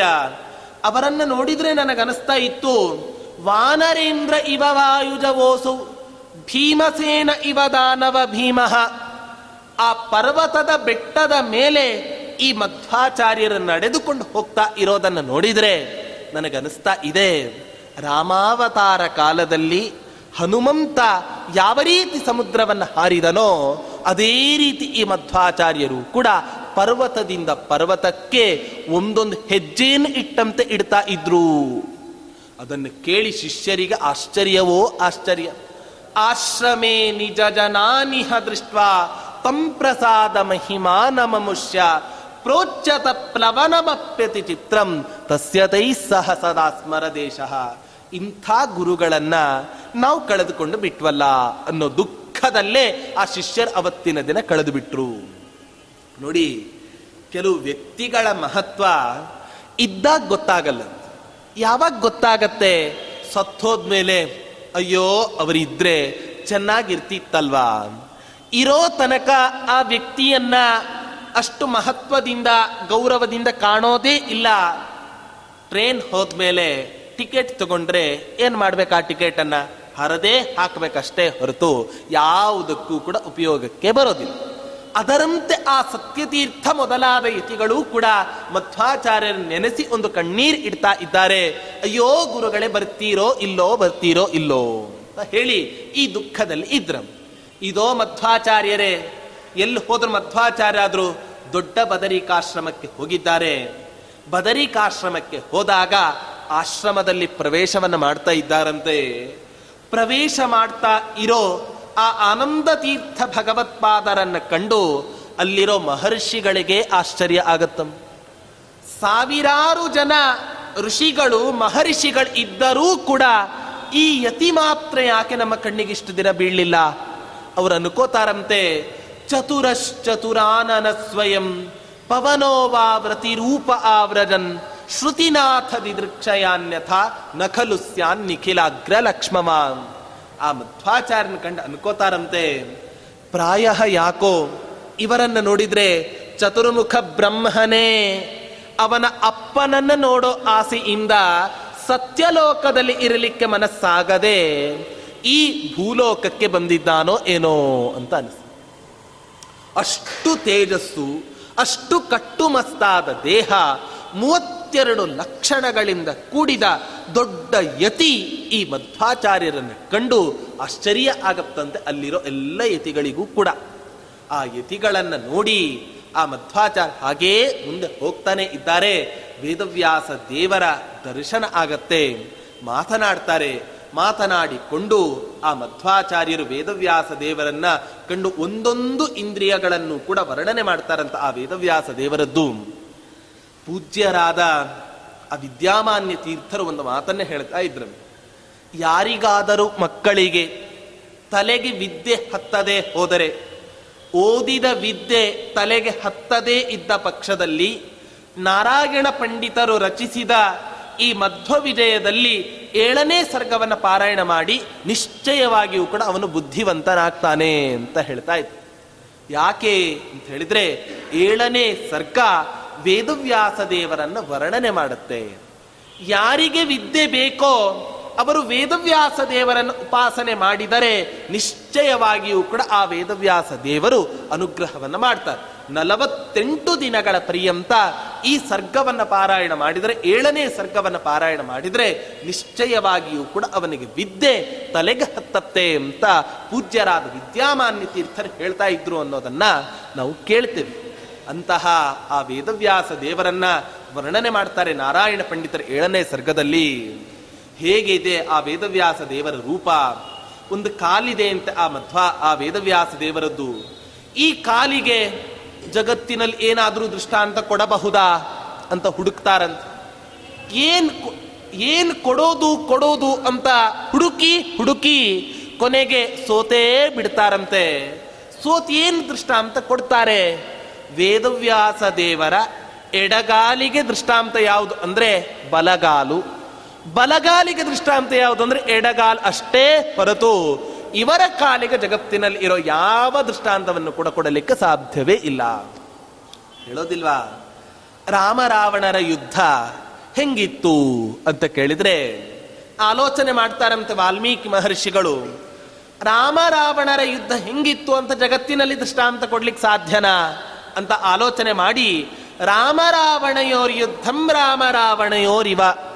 ರಾಮರಾವಣರ ಯುದ್ಧ ಹೇಗಿತ್ತು ಅಂದ್ರೆ ರಾಮರಾವಣರಂತೆನೇ ಇತ್ತು. ಹೊರತಾಗಿ ಬೇರೆ ದೃಷ್ಟಾಂತವನ್ನು ಕೊಡಲಿಕ್ಕೆ ಸಾಧ್ಯ ಇಲ್ಲ. ಹೇಗೋ, ಅದರಂತೆ ಈ ವೇದವ್ಯಾಸ ದೇವರ ಪಾದವೂ ಕೂಡ ಹೇಗಿದೆ ಅಂತ ಹೇಳಿದರೆ, ಎಡಗಾಲಿಗೆ ಬಲಗಾಲು, ಬಲಗಾಲಿಗೆ ಎಡಗಾಲನ್ನೇ ದೃಷ್ಟಾಂತವನ್ನು ಕೊಡಬೇಕು ಹೊರತು ಬೇರೆ ಯಾವುದೇ ದೃಷ್ಟಾಂತವನ್ನು ಕೂಡ ಕೊಡಲಿಕ್ಕೆ ಸಾಧ್ಯ ಇಲ್ಲ. ಹೀಗೆ ಆ ವೇದವ್ಯಾಸ ದೇವರ ರೂಪಿ ಪರಮಾತ್ಮನನ್ನ ಸ್ತೋತ್ರ ಮಾಡ್ತಾ ಇದ್ದಾರಂತೆ. ವೇದವ್ಯಾಸ ದೇವರು ಕೈಯನ್ನ ಹಿಡ್ಕೊಂಡಿದ್ದಾರೆ. ಇನ್ನೊಂದು ಕೈಯ ಎರಡು ಕೈಯನ್ನು ಹಿಡ್ಕೊಂಡಿದ್ದಾರಂತೆ. ಒಂದು ಕೈ ಅಭಯ ಮುದ್ರೆ, ಇನ್ನೊಂದು ಕೈ ದ್ಯತಿ. ಅಂದ್ರೆ ಅಜ್ಞಾನವನ್ನ ನಾಶ ಮಾಡತ್ತಂತೆ ವೇದವ್ಯಾಸ ದೇವರ ಇನ್ನೊಂದು ಕೈ. ಆದ್ದರಿಂದ ಒಂದು ಕೈ ಅಜ್ಞಾನವನ್ನ ನಾಶ ಮಾಡಿದರೆ ಇನ್ನೊಂದು ಕೈ ಅಭಯ ಮುದ್ರೆಯನ್ನು ಕೊಟ್ಟು ಆ ವೇದವ್ಯಾಸ ದೇವರು ನಮಗೆ ಅನುಗ್ರಹವನ್ನು ಮಾಡ್ತಾರೆ. ವೇದವ್ಯಾಸ ದೇವರ ಕಿವಿಯಲ್ಲಿ ತುಳಸಿಯನ್ನು ಧರಿಸಿಕೊಂಡಿದ್ದಾರಂತೆ ಆ ವೇದವ್ಯಾಸ ದೇವರು. ಪ್ರಾರ್ಥನೆ ಮಾಡ್ತಾ ಇದ್ದಾರಂತೆ ಆ ತುಳಸಿ ದೇವಿ. ಕೆಲವರಿಗೆಲ್ಲ ಯಾವುದು ಹೂವನ್ನು ಏರಿಸಬೇಕು, ಯಾವುದು ಹೆಚ್ಚು ಪರಿಮಳ ಬರುತ್ತೋ ಆ ಹೂವನ್ನು ಪರಮಾತ್ಮನಿಗೆ ಏರಿಸಿದರೆ ಪರಮಾತ್ಮ ಸಂತುಷ್ಟನಾಗ್ತಾನೆ ಅನ್ನೋ ಭ್ರಾಂತಿ ಕೆಲವರಿಗೆ. ಶಾಸ್ತ್ರ ಹೇಳುತ್ತೆ, ತುಳಸಿ ಇಲ್ಲದ ಪೂಜೆ ಎಷ್ಟೇ ಲಕ್ಷಗಟ್ಟಲೆ ಹೂವನ್ನ ಏರಿಸಿ ಪರಮಾತ್ಮನ ಪೂಜೆಯನ್ನು ಮಾಡಿದರೂ ಕೂಡ ಆ ಪೂಜೆ ಅಪರಿಪೂರ್ಣವೇ ಅಂತ ಆದ್ದರಿಂದ ಆ ತುಳಸಿ ದೇವಿ ಪ್ರಾರ್ಥನೆ ಮಾಡ್ತಾ ಇದ್ದಾಳಂತೆ, ಉಪಕರಣ ಮನುಷ್ಯ ಭಾಸಿತ, ತುಳಸಿ ಮಂತ್ರಯತೀವ ಲಾಲಿತ ಮಮನಾಥ ಪದಂನ ಮತ್ಸರಾತ್ ಜಲಜಾತ್ಯಾನಿ ಹರೇಯುರಿತ್ಯಲಂ. ಅಪ್ಪ ಪರಮಾತ್ಮ, ಯಾವುದೋ ಜಲಜ ಹೂವೋ, ಜಾಜಿ ಮಲ್ಲಿಗೆನೋ, ಮಲ್ಲಿಗೆ ಹೂವೋ ಬಂತು ಅಂತ ಹೇಳಿದರೆ ನನ್ನನ್ನ ಮಾತ್ರ ದೂರ ಮಾಡಬೇಡಪ್ಪ ಪರಮಾತ್ಮ ಅಂತ ಹೇಳ್ತಾ ಇದೇನೋ ಏನೋ ಅನ್ನೋ ಥರ ಕಿವಿಯಲ್ಲಿ ಧರಿಸಿದ್ದಾರಂತೆ ಆ ವೇದವ್ಯಾಸ ದೇವರು ತುಳಸಿಯನ್ನು ಹೀಗೆ ಆ ತುಳಸಿಯನ್ನು ಧರಿಸಿಕೊಂಡಿದ್ದಾರೆ ಆ ವೇದವ್ಯಾಸ ದೇವರು. ಅದನ್ನ ನೋಡಿ ಆ ವೇದವ್ಯಾಸ ರೂಪಿ ಪರಮಾತ್ಮನನ್ನ ಸ್ತೋತ್ರ ಮಾಡ್ತಾರೆ ನಾರಾಯಣ ಪಂಡಿತರು. ಹೀಗೆ ಸ್ತೋತ್ರವನ್ನ ಮಾಡಿ ಅಂತಹ ವೇದವ್ಯಾಸ ದೇವರಿಂದಲೇನೆ ಇವತ್ತಿನ ದಿನ ಅಷ್ಟಾದಶ ಪುರಾಣಗಳು ಕೂಡ ಜಗತ್ತಿನಲ್ಲಿ ಉದಯಿಸಿದೆ. ಹದಿನೆಂಟು ಪುರಾಣಗಳನ್ನ ರಚನೆ ಮಾಡಿದ್ದಾರೆ. ವೇದಾರ್ಥ ನಿರ್ಣಾಯಕವಾದ ಬ್ರಹ್ಮಸೂತ್ರಗಳನ್ನು ರಚನೆ ಮಾಡಿದ್ದಾರೆ. ವೇದಗಳನ್ನು ವಿಭಾಗ ಮಾಡಿ ಕೊಟ್ಟಿದ್ದಾರೆ. ಮಹಾನುಭಾವರಾದ ವೇದವ್ಯಾಸ ದೇವರು ಆ ಅಂಥ ವೇದವ್ಯಾಸ ದೇವರ ದರ್ಶನವನ್ನು ಮಾಡಿ, ಅವರ ಸ್ತೋತ್ರವನ್ನು ಮಾಡಿ, ಆ ವೇದವ್ಯಾಸ ದೇವರ ಹತ್ರ ಮಾತನಾಡ್ತಾ ಕುತ್ಕೊಂಡಿದ್ದಾರಂತೆ ಈ ಮಧ್ವಾಚಾರ್ಯ. ಅಲ್ಲಿರೋ ಮಹರ್ಷಿಗಳೆಲ್ಲ ಅನ್ಕೊಂಡ್ರಂತೆ ಇದ್ಯಾರಿದು ವೇದವ್ಯಾಸ ದೇವರ ಸ್ವಂತ ಮಗ ಅಂತೂ ಅಲ್ಲ. ಯಾಕೆ? ಸ್ವಂತ ಮಗ ಯಾರು? ಶುಕಾಚಾರ್ಯರು. ಅಂಥ ಶುಕಾಚಾರ್ಯರೂ ಕೂಡ ವೇದವ್ಯಾಸ ದೇವರ ಮೂಲಕ ಇಂಥ ಪ್ರೀತಿಯನ್ನು ಪಡೆದುಕೊಂಡಿಲ್ಲ. ಅಷ್ಟು ಅನುಪಮವಾದ ಪ್ರೀತಿ, ವಾತ್ಸಲ್ಯ ಈ ಮಧ್ವಾಚಾರ್ಯರ ಮೇಲೆ ತೋರಿಸ್ತಾ ಇದ್ದಾರೆ ಅಂತಾದರೆ ಈ ಮಧ್ವಾಚಾರ್ಯ ಯಾರಿರಬಹುದು? ಇದಮಾಪ ಶುಕೋಪಿ ಲಾಲನಂ ನ ಸಮಗ್ರಂ ಜಗತಾಂ ಪಿತು ಪಿತು ಅಲಭಿಷ್ಟ ಯದೇಶಧನ್ಯ ಇತ್ಯತಿ ಕೌತೂಹಲ ಮಾಪಿತಾಪಸೈ ಇಂಥ ಈ ಮಧ್ವಾಚಾರ್ಯನ ಕಂಡು ಯಾರಿರಬಹುದು ಇವರು ಅಂತ ಹೇಳ್ತಾರೆ.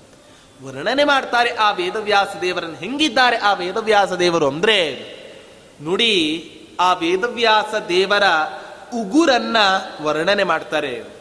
ನಮ್ಮ ಉಗುರು ಕಲಿಯ ಸಾಕ್ಷಾತ್ ಸ್ವರೂಪ, ಕೂದಲು ಕ ಉಗುರು ಇವೆಲ್ಲವೂ ಕೂಡ ಕಲಿಯ ಸಾಕ್ಷಾತ್ ಸ್ವರೂಪ ಅಂತ ಹೇಳ್ತಾರೆ. ಅದಕ್ಕೋಸ್ಕರವೇ ನೋಡಿ, ಹೋಮಾದಿಗಳನ್ನು ಮಾಡಬೇಕಾದರೆ ಪೂರ್ಣಾಹುತಿ ಕಾಲದಲ್ಲಿ ಏನು ಮಾಡ್ತಾರೆ?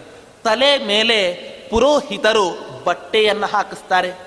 ಯಾಕೆ ಬಟ್ಟೆಯನ್ನು ಹಾಕಿಸ್ತಾರೆ ಪುರೋಹಿತರು? ಪೂರ್ಣಾಹುತಿ ಕಾಲದಲ್ಲಿ. ಅಪ್ಪಿ ತಪ್ಪಿ ನೀವು ಆ ಪೂರ್ಣ ಫಲವನ್ನು ಪೂರ್ಣಾಹುತಿ ಹಾಕಬೇಕಾದರೆ ನಿಮ್ಮ ತಲೆಯಿಂದ ಒಂದು ಕೂದಲು ಬಿದ್ರೂ ಕೂಡ ಸಾಕಂತೆ, ಅದು ಆಭಿಚಾರ ಹೋಮಕ್ಕೆ ಸಮಾನ. ಅದಕ್ಕೋಸ್ಕರವೇ ಪುರೋಹಿತರೆಲ್ಲ ಏನು ಮಾಡ್ತಾರೆ ಅಂತ ಹೇಳಿದ್ರೆ, ಪೂರ್ಣಾಹುತಿ ಕಾಲದಲ್ಲಿ ತಲೆ ಮೇಲೆ ಬಟ್ಟೆಯನ್ನು ಹಾಕೊಳ್ಳಿ ಅಂತ ಹೇಳಿ ಹಾಕಿಸ್ತಾರೆ. ಹೀಗೆ ಕೂದಲು ಉಗರು, ನಮ್ಮ ಉಗುರು, ನಮ್ಮ ಕೂದಲು ಕಲಿಯ ಸಾಕ್ಷಾತ್ ಸ್ವರೂಪ ಆದರೂ ಕೂಡ ವೇದವ್ಯಾಸ ದೇವರ ಉಗುರಿನ ಮಹತ್ವವನ್ನು ವರ್ಣನೆ ಮಾಡ್ತಾರೆ. ನರಮಾಪಿ ಪದಾಂಗುಲಿ ಲಸನ್ನ ಖಧೂರಾಜ ದನಂತ ಸದ್ಗುಣಾನ್ ಗಣಯೇತ್ ಗಣಯಂತ್ಯನಾರತಂ ಪರಮಾನ್ ಕೋಸ್ಯ ಪರೋ ಗುಣಾನ್ ವದೇತ್ ವೇದವ್ಯಾಸ ದೇವರ ಉಗುರು, ಆ ಉಗುರಿನ ಧೂಳು, ಆ ಧೂಳಿನಲ್ಲಿಯೂ ಕೂಡ ಒಂದು ಕಣ, ಆ ಕಣದಲ್ಲಿಯೇ ಇರುವ ಪರಮಾತ್ಮನ ಗುಣಗಳನ್ನು ಸ್ವತಃ ಪರಮಾತ್ಮನ ಹೆಂಡತಿಯೇ ಆದ ಲಕ್ಷ್ಮೀದೇವಿಗೂ ಕೂಡ ಇನ್ನೂ ಎಣಿಸ್ಲಿಕ್ಕಾಗಿಲ್ಲ ಅಂತಾದರೆ ನಮ್ದೆಲ್ಲ ಅವಸ್ಥೆ ಏನು ಅಂತ ಹೇಳಿ. ಹಾಗಾದ್ರೆ ನಾವೆಲ್ಲ ಹೀಗೆ ಆಲೋಚನೆ ಮಾಡಿಬಿಡೋಣ. ಹೇಗಾದರೂ ಕೂಡ ಲಕ್ಷ್ಮೀದೇವಿಗೆ ಎಣಿಸ್ಲಿಕ್ಕಾಗಿಲ್ಲ ಅಂತಾದ್ರೆ ನಮಗಂತೂ ಎಣಿಸ್ಲಿಕ್ಕೆ ಸಾಧ್ಯವೇ ಇಲ್ಲ ಅಂತ ತಿಳಿದು ಎಣಿಸೋದೇ ಬೇಡ, ಬಿಟ್ಟೇ ಬಿಡೋಣ ಅಂತ ಹೇಳಿದ್ರೆ ಶಾಸ್ತ್ರ ಹೇಳ್ತು ನಿಮ್ಮ ನಿಮ್ಮ ಯೋಗ್ಯತೆಗೆ ಅನುಸಾರವಾಗಿ ಪರಮಾತ್ಮನನ್ನ ಎಷ್ಟು ಉಪಾಸನೆ ಮಾಡಬೇಕೋ ಅಷ್ಟನ್ನು ಉಪಾಸನೆ ಮಾಡಲೇಬೇಕು ಅಂತ ಶಾಸ್ತ್ರ ಅಪ್ಪಿ ತಪ್ಪಿ ಮಾಡದೆ ಹೋದರೆ ಪಾಪ ಪ್ರತ್ಯವಾಯ ಎಲ್ಲವೂ ಕೂಡ ನಿಮಗೆ ಬಂದು ಅಂಟಿಕೊಂಡು ಬಿಡತ್ತೆ. ಆದ್ದರಿಂದ ಆ ಪರಮಾತ್ಮನ ಆರಾಧನೆಯನ್ನು ಭಕ್ತಿಯಿಂದ ಮಾಡಿರಿ ಅಂತ ಶಾಸ್ತ್ರಗಳೆಲ್ಲವೂ ಕೂಡ ಸಾರ್ತವೆ. ಇಂಥ ಆ ಮಧ್ವಾಚಾರ್ಯರು ವೇದವ್ಯಾಸ ದೇವರನ್ನ ಇನ್ನು ಅನೇಕ ರೀತಿಯಾಗಿ ವರ್ಣನೆ ಮಾಡ್ತಾ, ಆ ವೇದವ್ಯಾಸ ದೇವರು ಈ ಮಧ್ವಾಚಾರ್ಯರನ್ನ ತಮ್ಮದೇ ಇನ್ನೊಂದು ರೂಪ ಆದ ನರ, ನಾರಾಯಣ ರೂಪಿ ಪರಮಾತ್ಮ ಏನಿದ್ದಾನೆ, ಆ ಪರಮಾತ್ಮನ ಹತ್ತಿರ ಅವರನ್ನ ಕರೆದುಕೊಂಡು ಹೋದ್ರಂತೆ ಆ ವೇದವ್ಯಾಸ ದೇವರು ಈ ಮಧ್ವಾಚಾರ್ಯರು. ಅವ್ರು ಹೇಳ್ತಾರಂತೆ, ಮಧ್ವಾಚಾರ್ಯರು ಹೋಗಿ ಪರಮಾತ್ಮನ ಹತ್ರ ಹೇಳ್ತಾರಂತೆ. ಏನ್ ಹೇಳ್ತಾರೆ? ಅಂತ ಹೇಳಿದ್ರೆ, ಆಗಲೇ ಈಗಲ್ಲ ಎಂಟುನೂರು ವರ್ಷದ ಹಿಂದೆಯೇ ಮಧ್ವಾಚಾರ್ಯರು ವೇದವ್ಯಾಸ ದೇವರ ಹತ್ರ ಒಂದು ಮಾತನ್ನು ಹೇಳಿದರು. ವೇದವ್ಯಾಸ ದೇವರೇ ನರನಾರಾಯಣ ರೂಪಿ ಪರಮಾತ್ಮನೇ, ಏನು ಬೇಕಾದರೂ ಕೂಡ ಹೇಳಿ, ವಾಪಸ್ ಮತ್ತೆ ಭೂಮಿಗೆ ಹೋಗಿ ಅಂತ ಮಾತ್ರ ಹೇಳ್ಬೇಕು. ವಾಪಸ್ ಮತ್ತೆ ಭೂಮಿಗೆ ಹೋಗು ಅಂತ ಹೇಳಿದ್ರೆ ಅದು ಮಾತ್ರ ನನಗೆ ದೊಡ್ಡ ಶಿಕ್ಷೆ ಅಂತ. ಯಾಕೆ ಕಲಿಯುಗದಲ್ಲಿ ಇರೋ ಜನರೆಲ್ಲ, ಜನರಿಗೆಲ್ಲ ತತ್ವೋಪದೇಶ ಮಾಡಲಿಕ್ಕೆ ಅಯೋಗ್ಯರಾಗಿದ್ದಾರೆ ಅವರೆಲ್ಲರೂ ಕೂಡ. ಯಾಕೆ? ಕಲಿಕಾಲ ಕಾಲಿತ ಗುಣೇ ಧರಾತಲೆ ನ ಮಧುನಾಸ್ತಿ ಯೋಗ್ಯದಿ. ಇಷ್ಟು ದಿನ ಆಯ್ತು ನಾನು ಜಗತ್ತಿನಲ್ಲಿ ಇದ್ರೆ, ಒಬ್ಬನೇ ಒಬ್ಬ ಸಜ್ಜನನೂ ಕೂಡ ತತ್ವ ಉಪದೇಶವನ್ನು ಕೇಳಲಿಕ್ಕೆ ಯೋಗ್ಯನಾದ ಒಬ್ಬನೇ ಒಬ್ಬ ಸಜ್ಜನನೂ ಕೂಡ ಸಿಕ್ಕಿಲ್ಲ ಅಂತ ಹೇಳಿದ್ರೆ ಅಂಥ ಅಯೋಗ್ಯರಿಗೆ ತತ್ವೋಪದೇಶವನ್ನು ಮಾಡಲಿಕ್ಕೆ ನಾನು ಯಾಕೆ ಹೋಗಬೇಕು?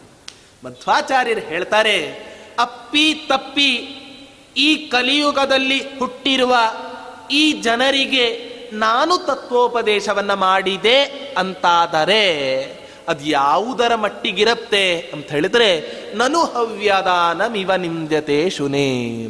ಅಪ್ಪಿ ತಪ್ಪಿ ದೊಡ್ಡ ಯಜ್ಞವನ್ನು ಮಾಡ್ತಾ ಇರ್ತೇವೆ.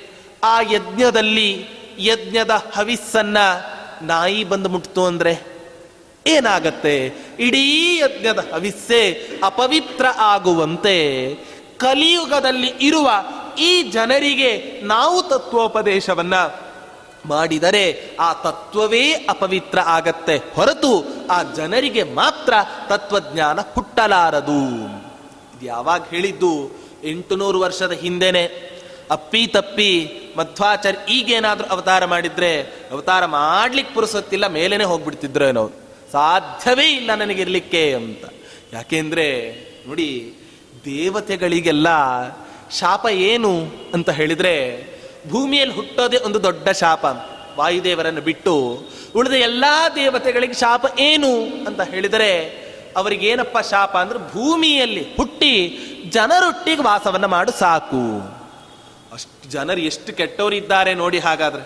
ಮಾನುಷಾನ್ನೋಪಭೋಗೇನ ಮನುಷ್ಯರ ಅನ್ನವನ್ನು ತಿಂದರು ಅಂತ ಹೇಳಿದರೆ ಇಡೀ ದೇವತೆಗಳ ತಲೆಯೇ ಹಾಳಾಗತ್ತೆ ಅಂತ ಹೇಳಿದ್ರೆ ನಮ್ಮ ನಿಮ್ಮ ತಲೆ ಸರಿ ಇದೆ ಅಂತ ನಾವೆಲ್ಲ ಹೇಳ್ಬೇಕಾ? ಸುತರಾಮ್ ಸಾಧ್ಯ ಇಲ್ಲ ಹಾಳಾಗಿಯೇ ಇರತ್ತೆ. ಯಾವನೋ ಒಬ್ಬ ಹೇಳಿದ್ದಂತೆ ಏನಂತ? ಮನುಷ್ಯನಾಗಿ ಹುಟ್ಟಿದ್ದಂತೆ ಅವನ ಮುಂದಿನ ಜನ್ಮ ಹಂದಿ ಜನ್ಮ ಅಂತ ಅವನಿಗೆ ಮುಂಚೆನೆ ಗೊತ್ತಿತ್ತಂತ. ಅದಕ್ಕೆ ಮಗನನ್ನು ಕರೀತಾನಂತೆ, ನನ್ನ ಜನ್ಮ ಮುಂದಿನದ್ದು ಹಂದಿ ಜನ್ಮ. ನಾನು ಹಂದಿ ಆಗಿ, ಹಂದಿ ಎಷ್ಟು ಹೊಲಸು ಪ್ರಾಣಿ.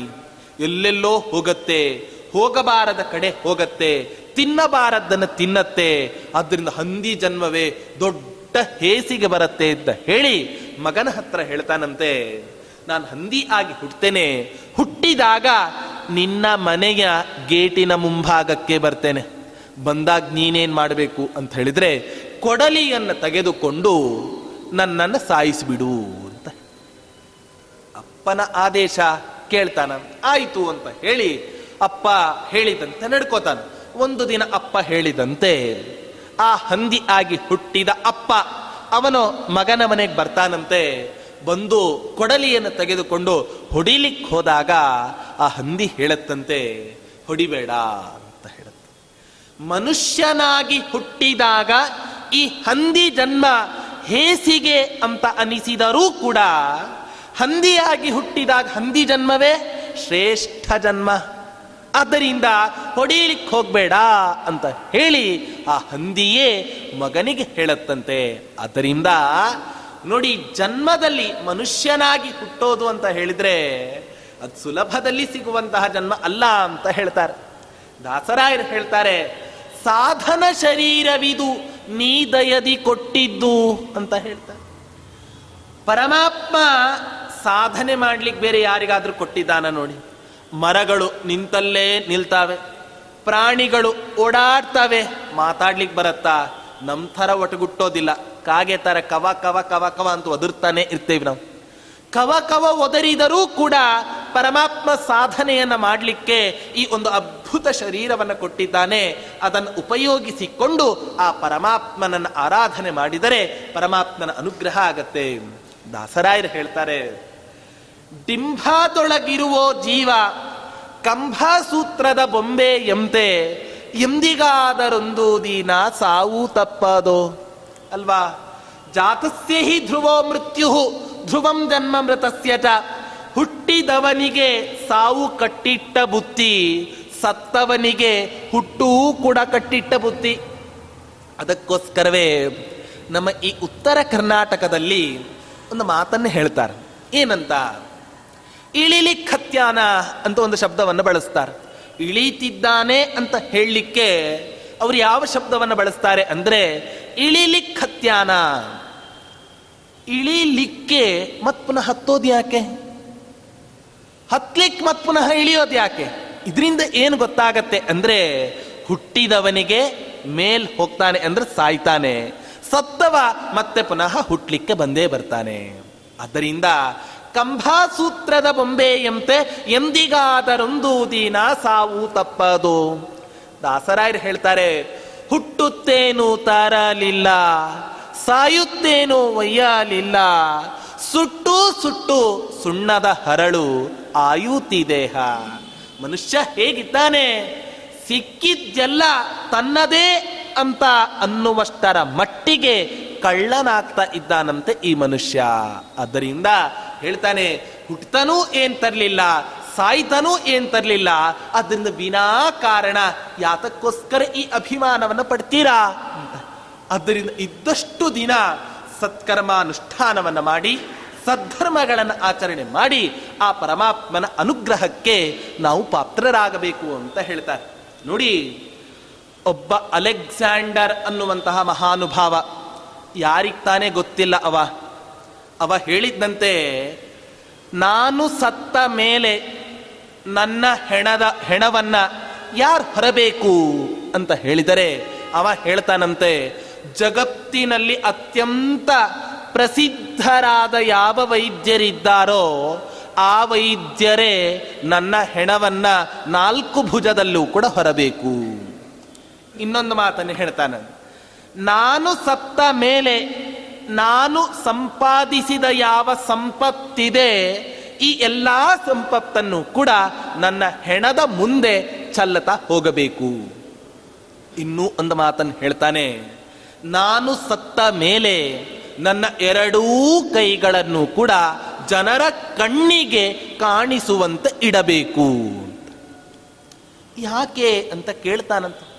ಅವನು ಹೇಳ್ತಾನೆ, ಜಗತ್ತಿನಲ್ಲಿ ಇಷ್ಟು ಪ್ರಸಿದ್ಧರಾದ ವೈದ್ಯರಿದ್ದರೂ ಕೂಡ ನನ್ನ ಈ ಪ್ರಾಣವನ್ನ ಉಳಿಸ್ಲಿಕ್ಕಾಗಲಿಲ್ಲ ಅನ್ನೋ ಸತ್ಯ ಜನರಿಗೆಲ್ಲ ಗೊತ್ತಾಗಲಿ. ಅದಕ್ಕೋಸ್ಕರ ಜಗತ್ತಿನಲ್ಲಿ ಪ್ರಸಿದ್ಧರಾದ ವೈದ್ಯರೇ ನನ್ನ ಹೆಣವನ್ನು ಹೊರಬೇಕು ಅಂತ. ಇನ್ನ ಆ ಹಣವನ್ನು ಯಾಕೆ ಚಲ್ಬೇಕು ಅಂತ ಹೇಳಿದ್ದು? ಅದನ್ನ ಯಾಕೆ ಅಂತ ಹೇಳಿದ್ರೆ, ನೀವು ಸಂಪಾದಿಸಿದ ಸಂಪತ್ತು ಎಲ್ಲಿ ತನಕ ಅಂತ ಹೇಳಿದ್ರೆ ಹೆಚ್ಚು ಅಂದ್ರೆ ನಿನ್ನ ಹೆಣ ಸುಡೋ ತನಕ. ಚಲ್ತಾರೆ ಚಲ್ಲಿದಾಗ ಜನರೆಲ್ಲ ಏನ್ ಮಾಡ್ತಾರೆ? ಅವರವರೇ ಗಲಾಟೆ ಮಾಡಿಕೊಂಡು ಆ ಸಂಪತ್ತಿಗೋಸ್ಕರ ಕಲಹವನ್ನ ಮಾಡಿ ಗಲಾಟೆಯನ್ನು ಮಾಡ್ಕೋತಾರಂತ. ಅದಕ್ಕೋಸ್ಕರ ಸಂಪಾದಿಸಿದ ಸಂಪತ್ತನ್ನ ಚಲ್ತಾ ಹೋಗು. ಹೌದು ಇದೆರಡು ಆಯ್ತು ಸತ್ತ ಮೇಲೆ ಭೂಮಿಯಲ್ಲಿ ಹುದುಗಿಸಬೇಕಾದ್ರೆ ಎರಡೂ ಕೈಯನ್ನು ಯಾಕೆ ಮೇಲೆ ಇಡಬೇಕು ಅಂತ ಹೇಳಿದಿ? ಅವನು ಹೇಳ್ತಾನಂತ, ಅಲೆಕ್ಸಾಂಡರ್ ಹೇಳ್ತಾನಂತೆ, ನನಗೊಂದು ಸತ್ಯ ಗೊತ್ತಾಗಿದೆ. ಬರಬೇಕಾದರೂ ಕೂಡ ನಾನು ಬರಿಗೈಯಿಂದ ಬಂದೆ. ಹೋಗಬೇಕಾದ್ರೂ ಕೂಡ ಬರಿಗೈಯಿಂದನೇ ಹೋಗ್ತಾ ಇದ್ದೇನೆ ಹೋಗ್ತಾ ಇದ್ದೇನೆ ಅನ್ನೋ ಸತ್ಯ ನನಗ್ ಗೊತ್ತಾಗಿದೆ, ಉಳಿದ ಎಲ್ಲ ಜನರಿಗೂ ಕೂಡ ಈ ಸತ್ಯ ಗೊತ್ತಾಗಲಿ ಅನ್ನೋದಕ್ಕೋಸ್ಕರ ಬರೀ ನನ್ನ ಕೈ ಮೇಲ್ಮುಖವಾಗಿ ಇರುವಂತೆ ಮಾಡಿ ಅಂತ.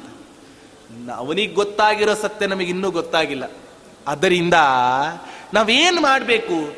ಸಿಕ್ಕ ಈ ಜನ್ಮವೇ ಪರಮಾತ್ಮನ ಸಾಧನೆಯನ್ನ ಮಾಡಲಿಕ್ಕೆ ದೊಡ್ಡ ಅನುಕೂಲ ಮಾಡಿಕೊಟ್ಟಂತಹ ಮಹಾನುಭಾವ ಆ ಪರಮಾತ್ಮ ಅಂತ ತಿಳಿದು ಆ ಪರಮಾತ್ಮನ ಅನುಸಂಧಾನವನ್ನು ಮಾಡಿ ನಾವು ತತ್ವಜ್ಞಾನವನ್ನು ಸಂಪಾದಿಸಬೇಕು. ಇಲ್ಲದೆ ಹೋದರೆ, ನನು ಹವ್ಯದಾನಮಿವ ನಿಂದ್ಯತೆ ಶುನೇ.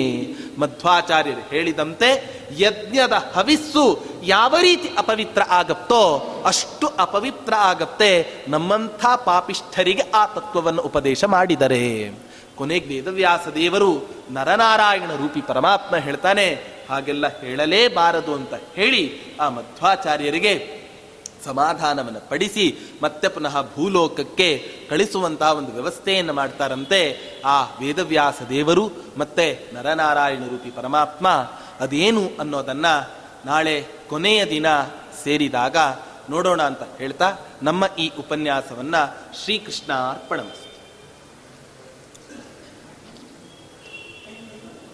ನಾಳೆ ಸ್ವಲ್ಪ ಆರು ಮುಕ್ಕಾಲರಿಂದ ಏಳು ಮುಕ್ಕಾಲು, ಏಳು ಗಂಟೆಗಲ್ಲ, ಆರು ಮುಕ್ಕಾಲಕ್ಕೆ ಆರಂಭ ಆಗತ್ತೆ